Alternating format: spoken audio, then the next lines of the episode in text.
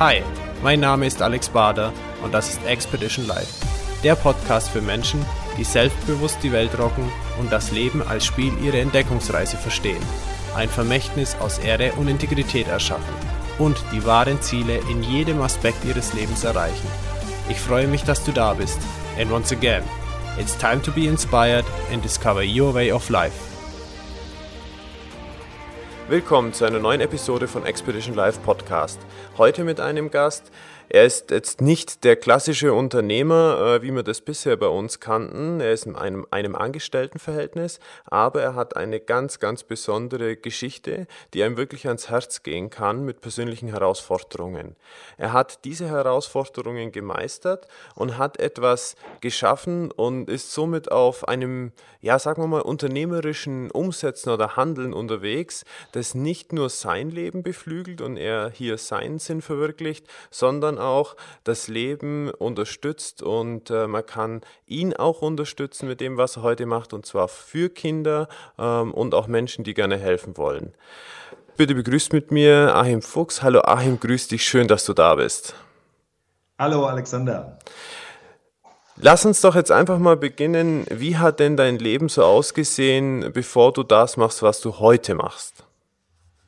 Ja, mein Leben war bis äh, 2011 oder 12, äh, ja, 12 war es eigentlich, bis Ende 11. Ähm, ja, so dahin geplätschert. Ich war äh, im Getränkemarktbereich tätig und äh, dann hatte ich 2011 hat's angefangen mit dem äh, Burnout. Das kam dann so alles zusammen, war dann Scheidung, ähm, dann kam äh, meine Mutter als Pflegestufe 3, die habe ich dann noch übernommen, dann ging es im Job nicht mehr weiter. Und ja, dann kam für mich so der Zusammenbruch. Da war ich 2012, sieben Monate außer Gefecht. Und ja, dann hat man viel Zeit äh, zum Nachdenken, Überlege. Und ich habe früher immer gesagt, weißt du, mit 50 kannst du nur bei Null starten, ist überhaupt kein Thema. Gut, jetzt war ich mittlerweile, ich glaube, 53. Und alles war natürlich ein bisschen schwerer, wie man sich dazu vorgestellt hat. Aber letztendlich war so der Gedanke, der entscheidende Gedanke eigentlich für mich war, ähm, ja, warum trampelst du eigentlich hier auf der Erde rum, nimmst andere den Sauerstoff und was hinterlässt du eigentlich, wenn du in die Kiste springst? Ja, und dann hatte ich also so Resümee gezogen, festgestellt, okay, ich habe drei gesunde, erwachsene Kinder, die gehen all ihre Weg, aber das war's. Und dann habe ich mir so überlegt, okay, das kann eigentlich nicht alles gewesen sein. Dafür ist nicht die Aufgabe, dass ich hier bin. Und dann habe ich halt eben überlegt, okay, was kannst du machen?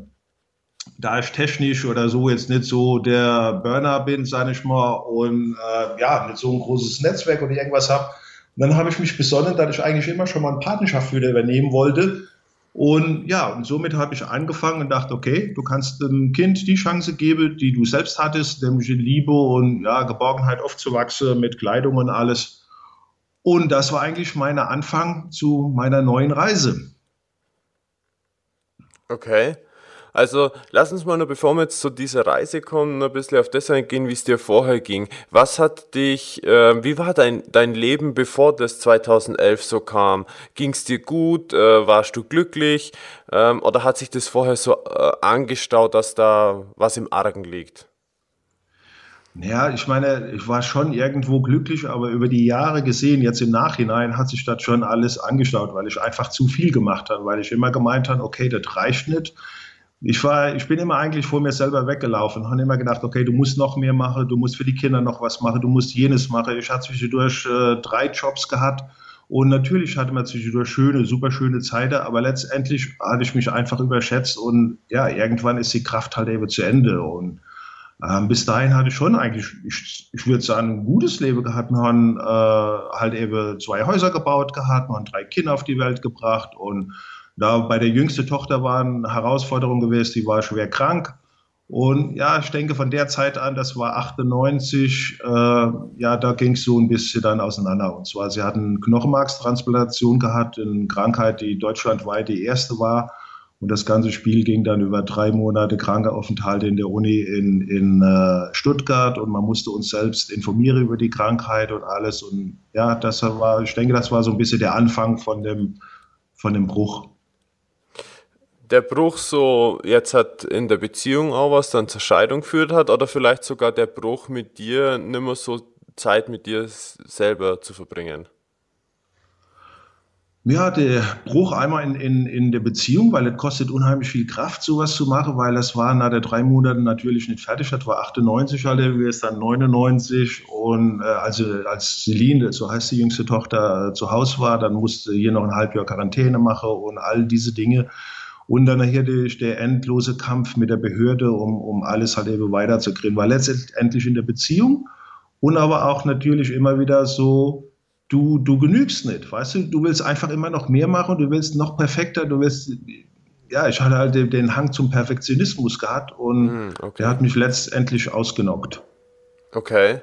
Wie, wie würdest du äh, das emotional beschreiben, dieser Hang zum Perfektionismus? Also das heißt, wenn das nicht stattfinden konnte, also diese Umsetzung, dass es perfektionistisch ist, wie ging es dir da? ja, dann, dann war ich natürlich mit mir selbst unzufrieden und habe gedacht, da gibt's nicht, du musst noch mehr, du musst das einfach noch besser machen. Und ich bin dann sehr, sehr verbissen und, und ich mache das, bis das irgendwann irgendwie funktioniert, dass ich für mich sagen kann, okay, das ist so. Und ich habe immer alles in meinem Leben, ich muss mir immer alles selbst beweisen und ich habe viele Dinge gemacht, äh, äh einfach um mich selbst zu beweisen, dass ich das kann. Ich war mir nie anscheinend nie gut genug gewesen und ich habe nie selber irgendwie an mich geglaubt, obwohl ich unheimlich viele Dinge äh, gemacht habe. Hm. Okay. Dieser äh, Glaube an sich selber, Selbstwertgefühl, ähm, ist es immer mehr in Mitleidenschaft dann gezogen? Ja, vielleicht vordergründig nicht, aber unbewusst natürlich doch, weil, weil klar glaube ich an mich und habe ja gesehen, dass ich das, dass ich das kann und dass ich das auch immer wieder bewerkstellige. Aber trotzdem, ich musste immer wieder neue Herausforderungen anfangen. Ich musste immer wieder, wenn ich was gemacht habe, das war zu Ende, habe ich mir wieder ein neues Projekt gesucht. Das ist so immer in, in Weglaufe, glaube ich, vor mir selbst gewesen. Und dadurch habe ich natürlich auch die Beziehung vernachlässigt und habe auch die Kinder dann vernachlässigt. Ich war zehn Jahre Reisebusfahrer im internationalen Reiseverkehr gewesen. Das war alles toll, das war super schön, nur natürlich, das, du hast dann nur noch eine Fernbeziehung. Man hatte dann intensive Zeiten, wenn ich jetzt äh, fünf Wochen oder sechs Wochen dann zu Hause war, dann sind wir nach Amerika gefahren, man hatte dann zwischendurch mal in Amerika ein Haus, was wir uns gekauft haben. Also man hat viele Dinge gemacht, die ich als Otto-Normalverbraucher hm, vielleicht einfach jetzt halt eben nicht mache. Und das war halt eben immer schön und das war meine Herausforderung und letztendlich war ich danach wieder stolz auf mich. Zumindestens hm, innerlich. Äußerlich konnte ich das natürlich nicht zeigen. Mhm. Sehr spannend. Und was waren so für dich, du hast ja gesagt, 2011 war dann das Thema mit äh, Scheidung, deine Mom, Pflegefall, Burnout-Thematik. Ähm, Hat es vorher schon Anzeichen gegeben, die du vielleicht wahrgenommen hast oder im Nachhinein jetzt erst wahrnimmst, ähm, dass da was für dich schwierig läuft auf Dauer? Ja, was, was für mich ganz schwierig war, ich konnte ja nie meine Gefühle oder sowas zeigen, was natürlich in der Partnerschaft ganz äh, schlecht ist, was auch in der Beziehung zu den Kindern ganz, also nicht so toll war, weil ich mir eigentlich mehr äh, Entschuldigung, mehr gewünscht hätte, dass ich mehr die, die, die Liebe zeigen könnte zu meinen Kindern, die Gefühle besser ausdrücken könnte, wie das stattgemacht hat. Ich habe mich sehr oft über mich selbst geärgert oder so. Jetzt sind so Dinge gewesen, wie wenn ich zum Beispiel erst vom Busfahrer von Genf heimkam, wenn ich leer heimgefahren bin, habe ich mich riesig gefreut, dass ich endlich heimkomme. Dann war ich zu Hause, dann hat irgendwas quergelehnt, dann habe ich mich so geeiert und dann war das ganze Wochenende wieder versaut. Und dann habe ich mich nachher so über mich selber geeiert, warum wir so eine Lappalie, ich so ein weißt du, dieses, das, das, äh, ja, das hat mich einfach halt eben ganz kirre gemacht. Hm. Würdest du sagen, dass es in der Zeit auch große Herausforderungen gegeben hat, die es für dich zu meistern gab, aber du den Blick vielleicht dafür gar nicht gehabt hast? Ja, die größte Herausforderung natürlich war gewesen, halt eben die äh, in der Beziehung, die Beziehung halt eben richtig aufrecht zu halten. Ich meine, zu den Kindern hatte ich halt eben gute Kontakte, das war in Ordnung gewesen, freundschaftliche Kontakte auch und alles und das war auch alles super gewesen, nur in der Beziehung halt eben nicht.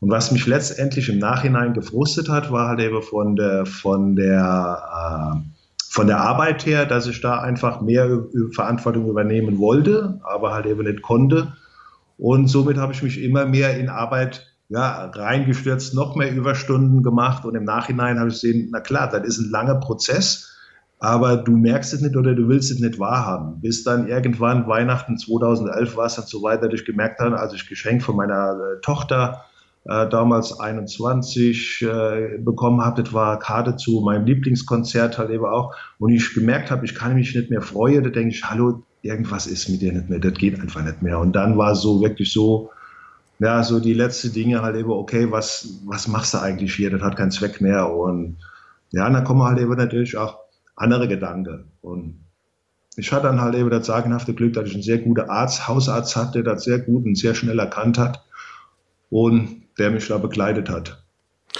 In, in, also erkannt hat vom psychischen her oder was waren die Indizien? Ja, vom psychischen her, dass ich das einfach nicht mehr schaffe und dass ich mir das selber nicht, äh, nicht, äh, nicht eingestehe.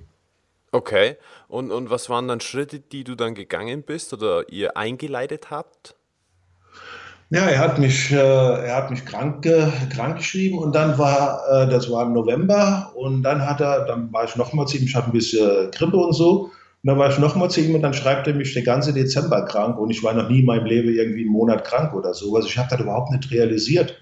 Und als ich dann vom Doktor weg bin, hat die Krankmeldung auf dem Beifahrersitz gelegen, da habe ich das erst gesehen als ich zur Firma fahren wollte, dachte ich, nee, du kannst die Krankmeldung nicht in der Firma abgeben, das geht nicht. Du kannst nicht, du kannst nicht, die, die machen dir den Kopf ab, das funktioniert nicht. Ich hatte so eine Schiss, diese Krankmeldung abzugeben und das ist passiert, als ich natürlich in die Firma bin, war ein Riesentheater gewesen. Und zu der Zeit bin ich noch äh, Schulbus morgens gefahren, das heißt, ich hatte noch einen Nebenjob. Und ich bin dann auf dem Weg, das sind fünf Kilometer von meiner Hauptarbeitsstelle zu dem Bus in der Nähe, habe ich, hab ich mich wieder umgedreht und habe gesagt, okay, ich muss die Krankmeldung wieder abholen, das, das schaffe ich nicht, das kann ich nicht machen. Und als ich dann kurz vor der Firma war, habe ich wieder gesagt, nee, du musst es jetzt durchziehen, jetzt fahr zuerst zu dem anderen und sah dem noch und dann kannst du immer noch entscheiden. Und ja, das war ja, ziemlich äh, blöde Zeit. So eine richtige innere Zerrissenheit. Ja, absolut, absolut. Das war. Und dann ist irgendwann kommt dann die Ohnmacht. Du merkst auf einmal, du bist überhaupt nicht mehr fähig, noch irgendwas zu machen. Du stehst am Fenster, du kannst keine Kontakte mehr machen, du kannst kein Telefon mehr annehmen, du kannst nicht mehr irgendwo in Geschäfte gehen. Das war nachher so weit, wenn ich bin morgens um 7 Uhr äh, bei, äh, bei Globus, wenn der aufgemacht hat, als erster drin, wenn da irgendwie ein paar Mann zusammengestanden oder so, dann musste ich rausgehen. Ja, dann Weinkrämpfe und so das volle Programm halt eben. Mhm. Okay. Wie lang ging das ungefähr? Ja, das ging von äh, 2011 bis im äh, 2012 im Juli. Oh, das ist schon eine lange Zeit dann. Ja, das war, äh, ich war dann äh, fünf Wochen in äh, stationärer Behandlung in der Klinik und anschließend halt eben in äh, psychologischer Behandlung. Das hat natürlich auch sehr, sehr lange gedauert, bis du da überhaupt eine bekommst. Und dann war hier in der Nähe einer und den habe ich halt eben äh, ja, mit dem Telefon terrorisiert. Ich habe den jeden Tag angerufen, jeden Tag gesagt, wenn einer abspringt, auch Mitte in der Nacht, das ist mir egal, ich komme, bitte mach. Und irgendwann hatte ich dann geschafft, dass er mir Termine gemacht hat. Und dann sind wir, das war, der war auch sehr, sehr gut. Der hat mich sehr gut beschrieben, direkt von Anfang an. Und der war direkt geradeaus, so wie ich das liebe. Und äh, ja, da war so einfach der Gedanke näher zum Schluss, okay, wie soll es weitergehen? Und dann war einfach die Option, entweder du greifst nochmal an, du fängst jetzt nochmal an und konzentrierst dich, oder aber, ja, es ist dann vorbei und du gehst in die Erwerbslosigkeit. Mhm. Und der Psychologe hat danach gesagt, okay, ich gehe beide Wege, mit der ist überhaupt kein Thema, aber versuch's doch einfach nochmal. Und dann habe ich halt eben mich nochmal richtig in die Innere gedreht. Auch mein, meine älteste Tochter hat mir dabei geholfen, die hat mir dann auch nochmal Bewerbungen und so mitgeschrieben. Und ja, dann siehst du auch nochmal, okay, mit 53 ist das gar nicht so einfach, einen anderen Job halt eben zu kriegen. Und letztendlich kam ich dann so zu Amazon. War dann auch ganz witzig. Ich hatte bei Amazon die Annonce beim Arbeitsamt halt eben gesehen und da dachte ich, okay, die machen Assistment-Sender. Ich hatte bis dahin noch nie einen Assistment-Sender gemacht. Da dachte ich, okay, das kannst du mal machen, wenn du was findest für dich und dann weißt du wenigstens, wie sowas funktioniert. Und so bin ich dahin zu diesem Assistent-Sender, das war, keine Ahnung, fünf, sechs Stunden oder so, also so eine halbe Mäue mhm. mit verschiedenen Tests. Und ich habe gemerkt, hey, ich kann das eigentlich gar nicht, weil ich, die hatte bei zum Beispiel äh, Excel 2010 und ich hatte auf meinem Laptop nur Excel 2003. Das sind total verschiedene Programme, also habe ich überhaupt nicht hingekriegt. Und irgendwann kam ich Mitte drin, dachte ich, hey, du bist hier für sie übel. Es ist scheißegal, ob sie das schaffst oder nicht. Nimm es einfach so hin letztendlich war das, was, was in dem Test halt eben war, die wollte gucken, wie reagierst du auf Stresssituationen, wie gehst du damit um. Und das hatte ich halt eben sehr gut hinkriegt. Und dann haben sie halt eben gesagt, in der Vorstellung schon, naja, eigentlich könntest du schon anfangen, Das heißt, nee, nee, das geht nicht, zu dem äh, muss das erst überleben über das Wochenende. Und dann, äh, als ich zu Hause war, haben sie dann nochmal angerufen und haben gesagt, hey, du kannst am Montag anfangen. Und dann sagte ich, nee, also Montag nicht. Und dann ging es darum, das war am Anfang äh, Juli gewesen. Und dann ging es darum, am 28. Juli, weil äh, wir mussten nach Leipzig zur Einarbeitung. Und äh, dann sagte ich, okay, ich will zwei Tage Bedenkzeit. In der Zeit habe ich dann meine Psychologe angerufen, habe gesagt, wie sieht das aus, wenn ich das jetzt anfange, wenn ich das nicht schaffe, passiert, was passiert und so. Und er sagt, da ist alles gut, ist überhaupt kein Thema. Ja, und so habe ich angefangen und habe dann bei Amazon angefangen, dachte schau toll, super internationale Konzern, da kannst du doch mal was machen. Und bin dann äh, die drei Monate oder zwei Monate nach Leipzig zur Einarbeitung und im September haben wir dann hier in Koblenz äh, das äh, Sender aufgemacht.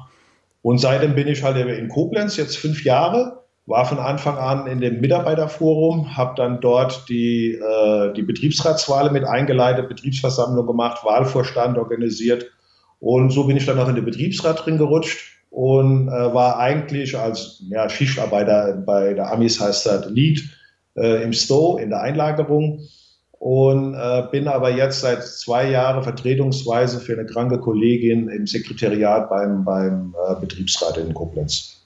Okay. Ja, spannender Verlauf auf jeden Fall. Das heißt, das war äh, die Burnout-Zeit, war das mit Psychologen und dann hast du dich wieder aufgebaut, bei Amazon dann eingestiegen und seitdem bist du bei Amazon. So. Ähm, aber du machst ja noch was anderes. Ähm, genau. da, da, da, reden wir jetzt gleich drüber, über diese Reise, die du gestartet bist. Äh, mit der Patenschaft hast du als Stichwort ja schon genannt. Was war denn der ausschlaggebende Grund zu sagen, du fängst diese Reise an? Wann war das jetzt halt in dem Abschnitt von, von das war ja nach dem Burnout, dann nach, diese, nach Juli 2012?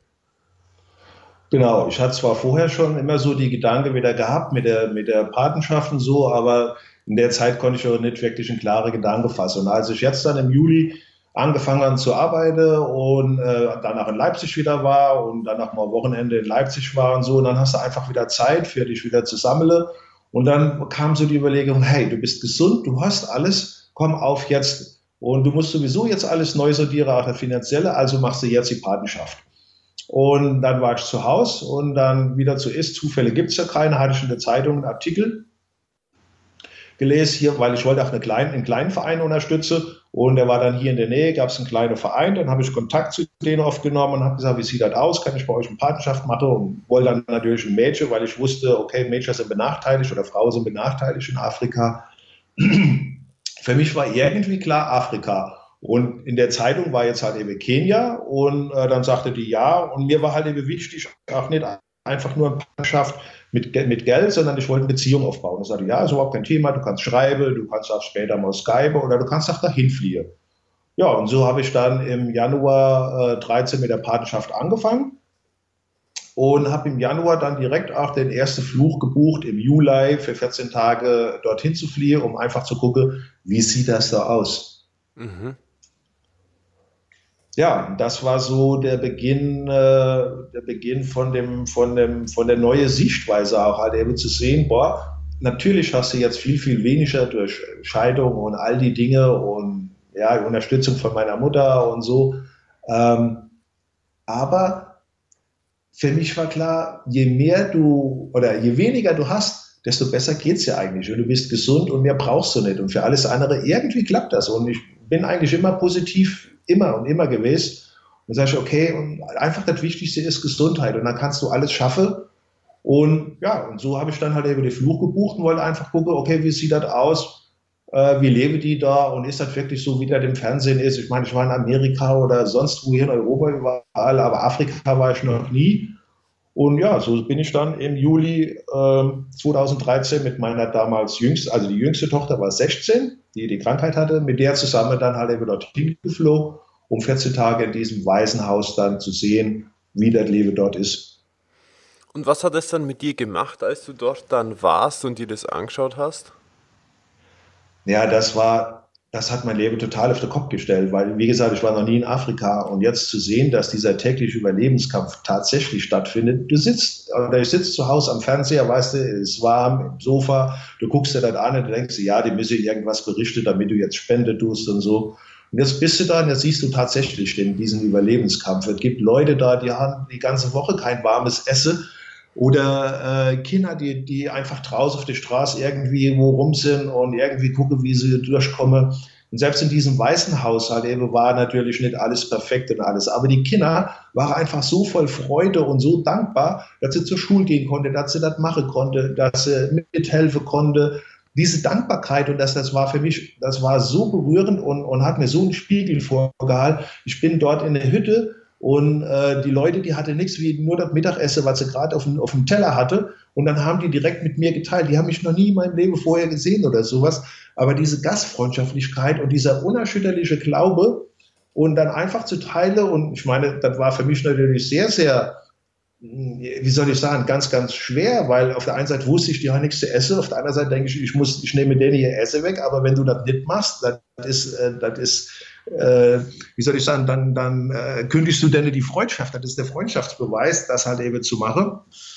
Und das war einfach, ich denke, das war einfach der, der ja, dieser Spiegel, wo mir das vorgehalten ist, sagte, boah, wofür bist du im Leben nur für das Materielle rumgerannt, die letzten Jahre alles. Und ja, das war der Beginn meines neuen Weges.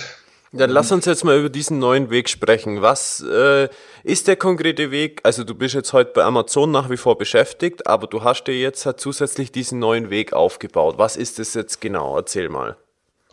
Ja, das ist ein äh, Waisenhaus. Ich war dann äh, in, im, im äh, Dezember 2013 und, und Januar 2014 nochmal in diesem Waisenhaus und habe da zwei Monate mitgeholfen, Räumlichkeiten zu bauen, Toilette, Waschraum, all diese Dinge.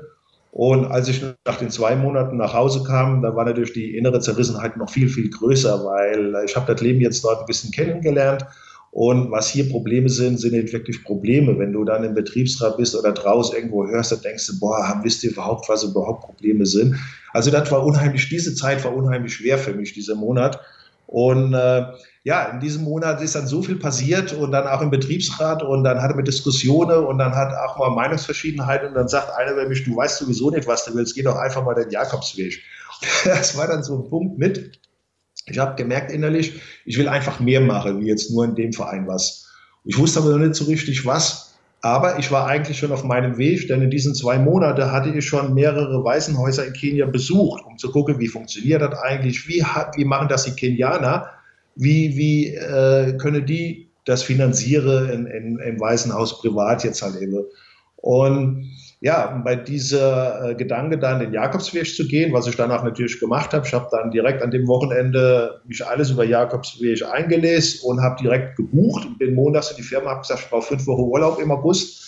Und äh, ja, habe das auch tatsächlich bekommen, weil die dachte, ich würde jetzt nach Kenia gehen.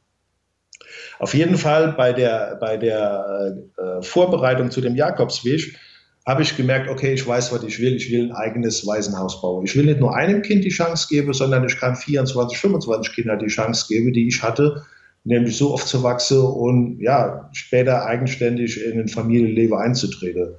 Und das war einfach meine Beginn. Und da dachte ich, okay, dann gründe ich jetzt einen Verein, weil hier in Deutschland für Spende zu sammeln, musste halt eben einen Verein gründen. Und dann habe ich angefangen, hab mich, ich habe mich noch nie mit der Materie beschäftigt und habe dann rumtelefoniert und bin in Deutschland rumgefahren, rumgereist und alles, um zu sehen, okay, wie muss ich das jetzt machen mit dem Verein gründe und alles. Und habe dann letztendlich im Juli äh, 2014 den Verein Home of Smile gegründet. Bin dann im August äh, den Jakobsweg für fünf Wochen gegangen, habe das als Spendenlauf dann mitgemacht, habe das in, in der Firma, also bei Amazon miterzählt und Bekannte hier im Dorf. Und ja, so kam dann, war dann auch der Anfang von der Unterstützung von der Werbeagentur äh, etc., die hier vom Dorf halt eben auch sind, die Geschäftsführer, und die von Anfang an an mich geglaubt haben und an meine Traum, dieses Haus zu bauen. Ich bin da eigentlich sehr naiv dran gegangen und gesagt, okay, jetzt musst du einfach Spende sammeln und dann fängst du an. Dass das aber natürlich nicht so einfach ist, hatte ich mir gar nicht so, ja, war mir gar nicht so im Kopf gewesen. Und auch hier ist wieder so, ich hatte nie nie den Gedanke an, das geht nicht oder sowas, sondern für mich war klar, ich baue jetzt das Waisenhaus. Das, das war einfach so. Also was ich mir vornehme, habe ich auch immer gemacht. Da habe ich mir nie einen Kopf drum gemacht. Und so habe ich dann angefangen Und dann habe ich schnell festgestellt, nur mit Kuchenbagger-Aktionen und sowas, damit kriegst du das Geld nicht zusammen. Du musst irgendwie gucken, dass du an Firmen drankommst. Und das war halt im Zusammenhang mit dieser Werbeagentur, die hat mir dann geholfen. Und so ist das Stück für Stück äh, gegangen. Dann war ich 2013 noch bei Christian Bischof auf dem Seminar, die Kunst ein Ding zu machen. Und das war letztendlich mit so ein Punkt, wo, ja, der meinen Weg gefestigt hat, der meinen Sinn fürs Leben, nämlich diese äh, Chance den Kindern zu geben, einfach gefestigt hat und gemerkt hat, hey, weil da war diese Frage, was ist eigentlich äh, dein Sinn oder dein Ziel fürs Leben und so. Und ja, das war einfach so der Beginn davon. Und dann des Weiteren natürlich immer mehr äh, öfters Seminare besucht, immer wieder, wenn so Downs, so Hänger dann drin sind, und so bin ich dann 2015 im äh, März, April das erste Mal dann wieder rübergeflogen, um zu gucken um ein Grundstück. Hat mir dann auch eins ausgesucht, aber das war halt eben recht äh, äh, teuer halt eben noch gewesen.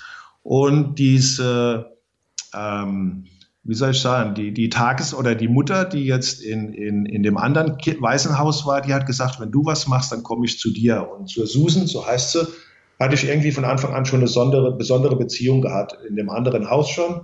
Und ich habe ihr dann den äh, Sozialarbeiter ermöglicht, den hat sie dann zwei in, in der Universität in zwei Jahren dann halt über Nacht gemacht.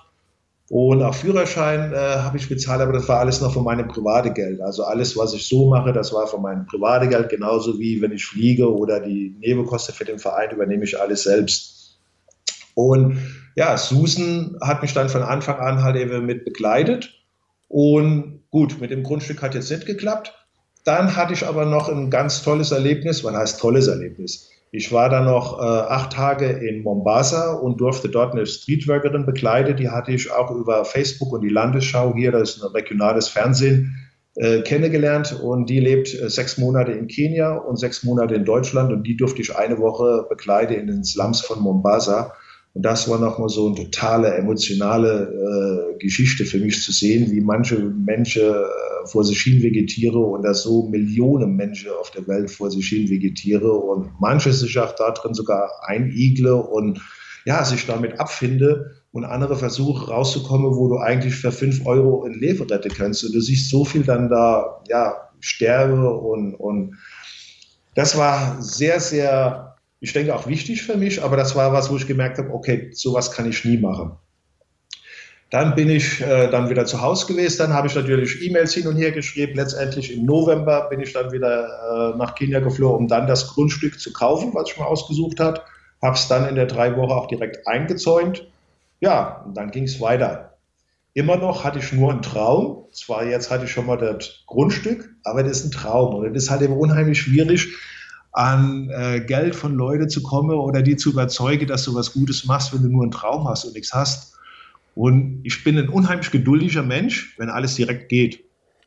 Und dann habe ich einfach überlegt, okay, was kannst du jetzt machen? Und dann war äh, 2015 Weihnachten, ja, Weihnachten gewesen, also Dezember oder Januar 16, da habe ich gesagt, okay, ich buche jetzt einfach einen Fluch im, im Juni, Ende Juni für drei Monate nach Kenia und dann baue ich das. Ich baue das und dann bringe auch Leute, wenn ich Bilder bringe und dann du nach Leute weiter spende und dann schaffst du das schon.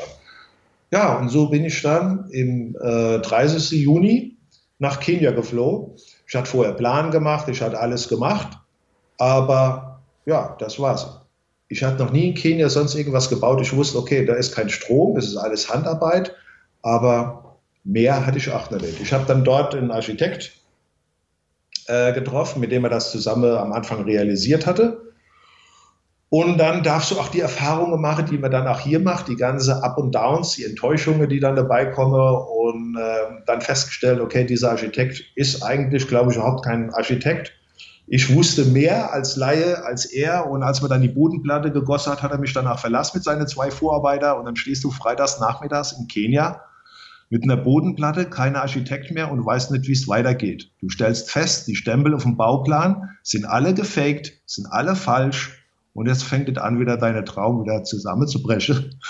Und ja, aber auch dann ist es wirklich so, wenn eine Tür sich schließt, öffnet sich eine andere. Dann kam ich wieder dazu, dass äh, wir haben unsere Steine selbst gemacht und äh, mit diesem Ministerium, die uns die Maschine zur Verfügung gestellt hatte, Äh, der Büroleiter, der hat mir dann weitergeholfen, Kontakte gemacht zu seinem Chef und so kam es halt eben zu, dass wir dann halt eben die richtige Stempel bekommen haben, dass es dann irgendwann halt eben wieder weitergeht.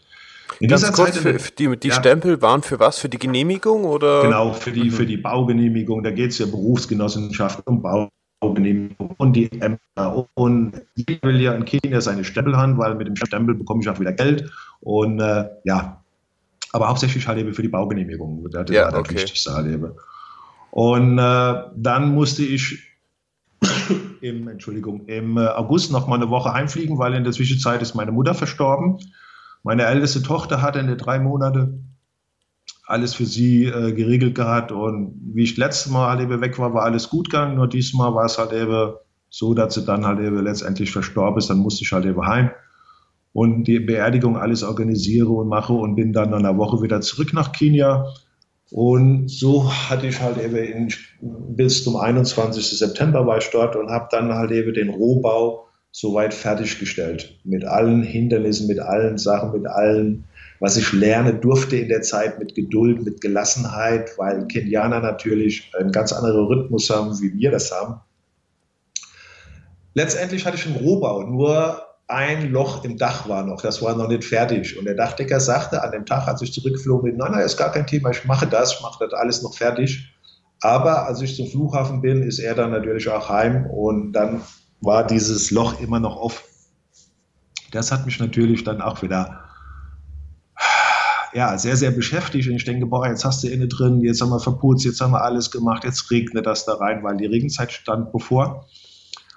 Und ja, zwischendurch auch wieder auf Seminare gewesen. Genau, am, im September bin ich zurück, am 21. Und da war, glaube ich, 14 Tage später war ein Seminar, die Kunst das Ding zu machen, da war ich dann wieder gewesen. Und mittlerweile hat Christian auch davon, äh, Christian Bischof davon mitbekommen. Und dann hatte er jetzt in äh, 2016, ich glaube, war es das erste Mal, hat er da auch meinen Lebenssinn im Seminar vorgestellt. Und das hat einfach eine Riesenwelle ausgelöst an Spendenbereitschaft und ja, Interesse von, von Leuten und das hat halt eben den Schub gegeben, auch dass die Finanze, finanzielle Geschichte weitergegangen ist. Und dann habe ich überlegt, okay, was machst du jetzt? Jetzt hast du das Haus einfach da stehen und das Dach muss irgendwie zu. Und jetzt ist es auch so, da ich alles selbst bezahle, muss ich irgendwie gucken und dann unbezahlte Urlaub mache und so. Und dann muss ich natürlich gucken, wie, wie kannst du das machen. Und dann bin ich, im, ich glaube, im äh, Oktober, November war es gewesen, bin ich zum Chef und sage, Chef, ich muss im Januar, Februar, fünf Wochen muss ich einfach, oder sieben Wochen war es dann gewesen, äh, nochmal Urlaub und unbezahlte Urlaub machen. Ich muss nach Kenia, ich muss dazu machen und ich will das fertig machen. Meine Prämisse war jetzt im Januar, Februar das Haus fertigzustellen und die ersten Kinder selbst in Empfang zu nehmen. Weil Du darfst, bevor das Haus registriert ist, darfst du fünf Kinder eigentlich im Haus schon aufnehmen, damit, wenn die das überprüfen, sehen, okay, die Bette sind da und alles stimmt halt eben so. Und ja, es war aber noch sehr viel Innenarbeit zu leisten. Und dann habe ich, im, ich glaube, im Oktober oder November war es dann auch ein Anruf gekriegt von einem, äh, Sven Rauscher in der Nähe von Stuttgart. Der hat, der ist auf mein Projekt aufmerksam geworden durch Christian Bischof. Und als Sven hat gesagt, du, ich würde dich gerne unterstützen. Ich bin Maler und ich habe einen Malerbetrieb und würde gern, wenn es irgendwie mal geht, im Januar oder Februar einfach halt eben mithelfen. Und ich hatte ja schon für Januar, Februar schon den Fluch gebucht. Ich sagte, Sven, dich hat der Himmel geschickt. Und dann haben wir uns noch einmal getroffen auf der Autobahnraststätte, um uns überhaupt mal kennenzulernen und so. Und dann hat Sven gesagt, jawohl, ich organisiere alles zu Hause, ich komme die sieben Woche mit. Cool. Und so, so habe ich dann, so war dann auch die Tina, die Tina Niedermeyer von Erding, die hatte ich äh, bei die Kunst, Glück und Erfüllung in Mörlenbach kennengelernt. Was heißt kennengelernt? Ich sitze draußen und die kommt so ein bisschen Smalltalk und ich erzähle dann von meinem Projekt. Und sie hat sich dann nachher schlau gemacht auf der Internetseite und sagt, boah, das ist aber geil, was du machst. Und Tina ist dann auch 14 Tage mitgekommen, die erste 14 Tage. Und dann hat noch Siggi, Siggi Bauer von Ravensburg angerufen, den hatte ich auch, ich hatte alle drei vorher sonst nicht gekannt. Und hat gesagt, du, ich habe von deinem Projekt gehört und äh, bei Christian und äh, ich habe gerade Zeit und ich würde ganz gern durch sechs Wochen unterstützen. Und so ist dann auch Siggi noch sechs Wochen mitgekommen. Also die, äh, die letzte sieben, also ich war ja sieben Wochen da und Siggi kam dann nach der ersten Woche. Ja, und so war das für mich natürlich aber auch wieder eine große Herausforderung, weil ich habe mich nicht als ja, Unternehmer oder sowas gesehen, sondern nur als ja, normaler Arbeiter oder wie. Und jetzt mit Unternehmern zusammen zu arbeiten und denen zu, zu sagen, okay, das ist meine Vorstellung, ich will das so machen und so machen. Dann die ganzen Gewerke in, in, in, in Kenia jetzt zusammen und in diese sieben Wochen das alles fertig zu machen, das war unheimlicher ja, Stress und natürlich auch Verbissenheit, weil ich wollte. Ich wollte mit Allgewalt das jetzt fertig machen.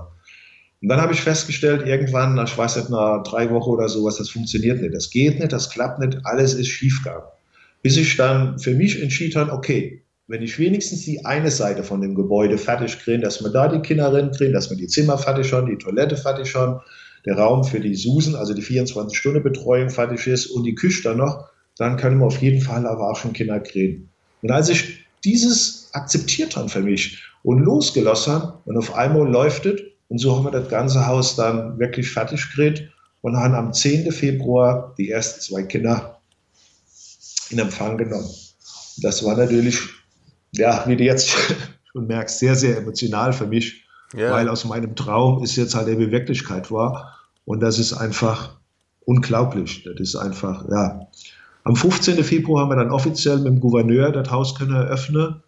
Und ja, das ist dann die Geschichte. Mittlerweile sind dann sechs Kinder dort. Herausforderungen bleiben immer noch mit der Behörde. Es gibt jetzt halt eben Streitigkeiten mit der Registrierung. Das wird sich wohl noch ein bisschen hinziehen.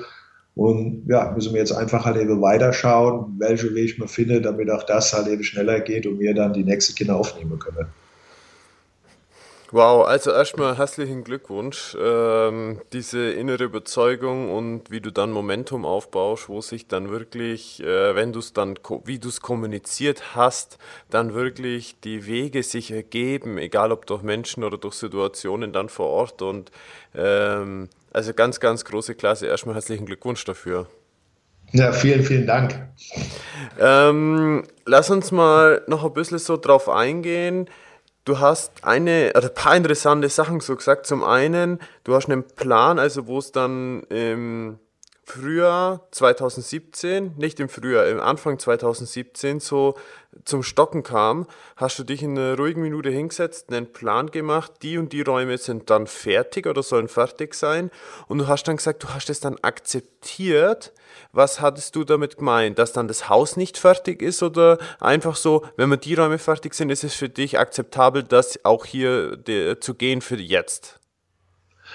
Ja, im Prinzip beides halt eben zu akzeptieren, dass ich das Haus nicht fertig kriege, aber wenigstens dass ich mein Ziel erreiche, dass ich Kinder aufnehmen kann, dass ich hier bin und die ersten Kinder kommen können, dass ich sagen kann, okay, wenn wir den einen Trakt fertig schon, dann ist das in Ordnung. Und dieses Loslassen und so sagen, okay, das muss nicht alles perfekt sein, das muss nicht alles komplett sein, sondern jetzt erstmal dieses eine, dieses Etappenziel zu erreichen, aber mit eigentlich dem, was ich wollte, dass ich selbst Kinder halt eben schon mit äh, begrüßen darf. Ist natürlich für dich auch ein riesen Lerneffekt gewesen mit deiner Vergangenheit, wo du diesen Perfektionismus mitgebracht hast.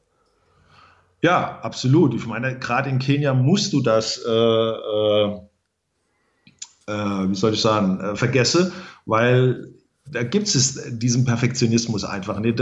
Dort muss einfach alles funktionieren. Und das war ja für mich das Schlimme, diese, äh, wie soll ich sagen, dass ich die äh, ich will alles schön machen. Ich baue neu und da soll alles schön und toll aussehen. Und das ist halt eben in Kenia natürlich nicht, sondern in Kenia muss alles funktionieren. Das ist so zum Beispiel, du, du bestellst einen Schreiner, der misst alles aus, deine Türe innen drin. Und wenn das fertig ist, dann ist die Tür aber ohne 10 Zentimeter so kurz. Naja, das ist halt eben so, aber sie schließt doch. Oder als wir den Rohbau gemacht haben, die Türe gemessen, dann haben wir gemessen, okay, ein Meter, dann brauchst du noch 10 Zentimeter, 10 Zentimeter äh, äh, für, den, für den Rahmen. Und äh, dann haben wir dann ausgemessen und dann hieß es 90, äh, 90 Zentimeter das reicht, aber letztendlich war die Tür dann 82 nur gewesen. Das heißt, es war 8 Zentimeter Luft. Und dann haben die natürlich in Kenia gesagt, okay, das ist doch kein Thema, da machen wir rechts den Ball getroffen und links den Ball getroffen und dann passt es doch, Tür schließt.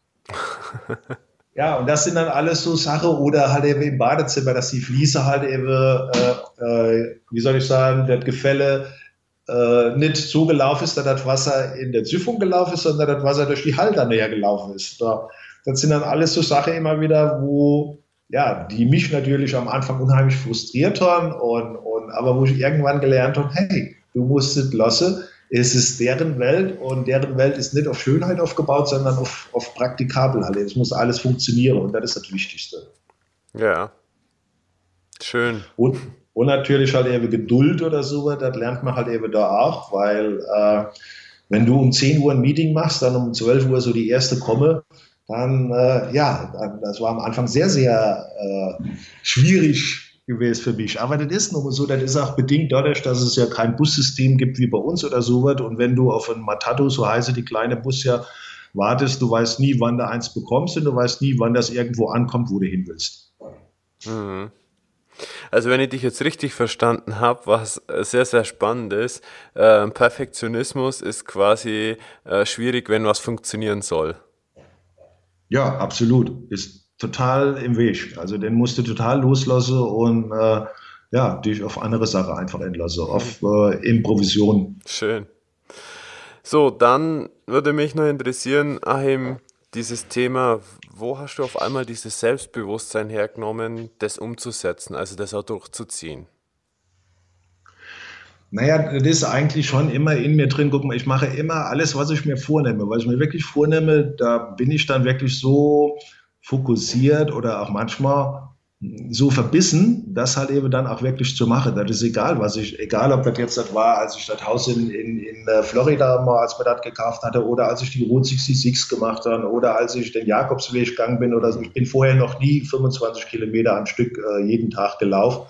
Und äh, ja, all diese Dinge. Also klar hast du immer Hänger und auch in China, das waren Nächte durchgeheult und zehnmal wurde aufgehen wollte, was weiß ich, aber letztendlich hast du ein Ziel und das Ziel war, ich will Kinder in diesem Haus und ich will Kinder diese Chance geben und dann geht es nicht um mich, sondern dann geht es um das Ziel. Sehr schön. Cool.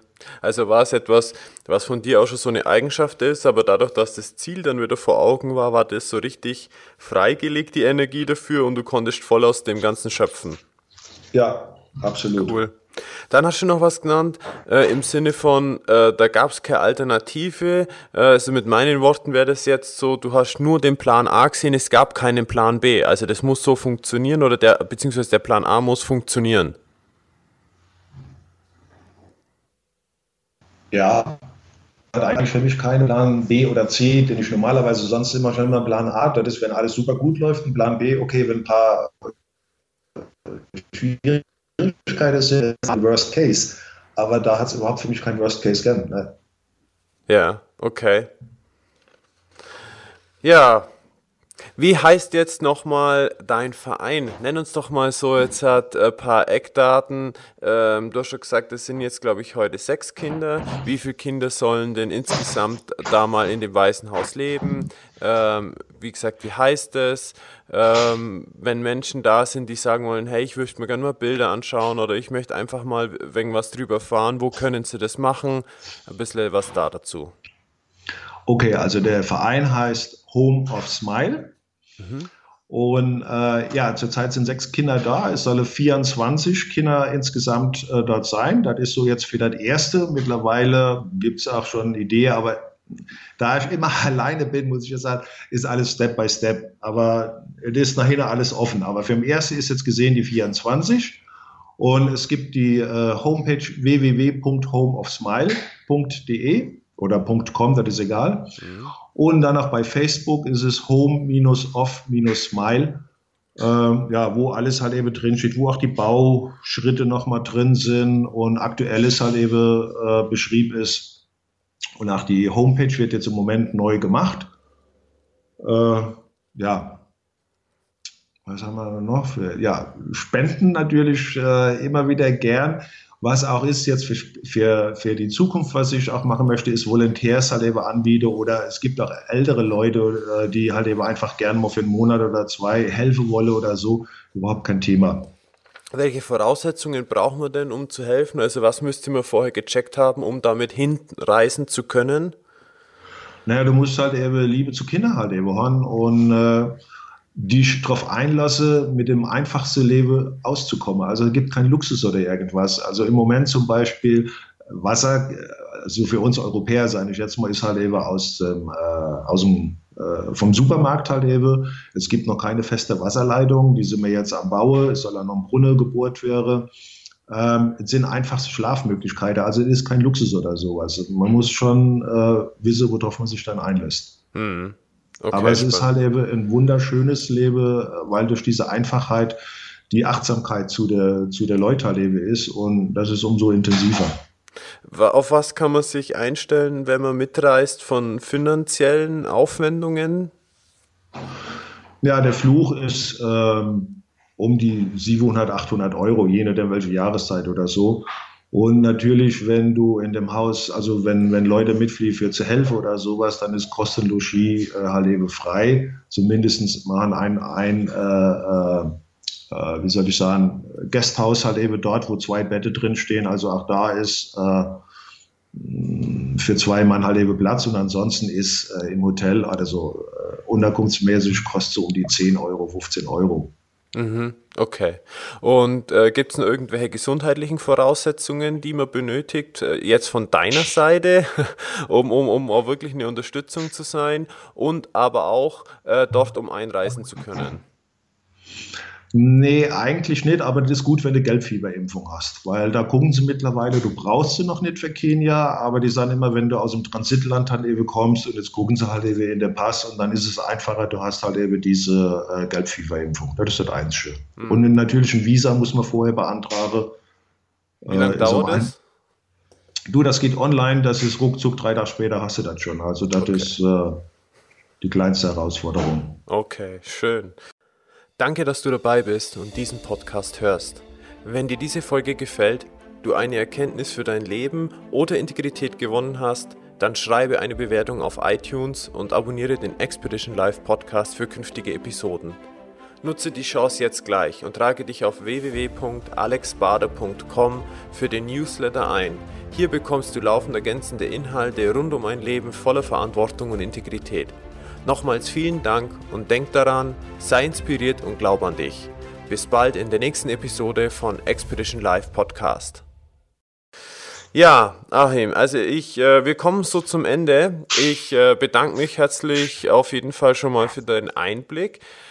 Ähm, Gibt es von deiner Seite jetzt, also ich werde die Kontaktdaten, die du vorhin genannt hast, unten auch mit in die Shownotes mit aufnehmen, dass man direkt auf deine Webseite äh, draufklicken kann oder dann eben draufkommt von Home of Smile. Gibt es denn jetzt noch irgendetwas, was du gerne den Zuhörern sagen möchtest? Ja, auf jeden Fall. Es ist, äh, lebe deinen Traum und lass dir von niemand einreden, dass du das nicht schaffst. Du kannst alles schaffen, was du wirklich, wirklich willst. Sehr schön, wirklich sehr schön, Ahim. Ja, nochmal herzlichen Glückwunsch und ich finde es ganz toll, äh, dass du dein Leben so in die Hand genommen hast nach den Herausforderungen, die du hattest und dadurch jetzt halt noch äh, das Leben von anderen Menschen bereichern kannst. Zum einen natürlich von den Kindern, aber auch Menschen, die wirklich helfen wollen, dich unterstützen wollen. Also es ist ja beide Seiten sozusagen.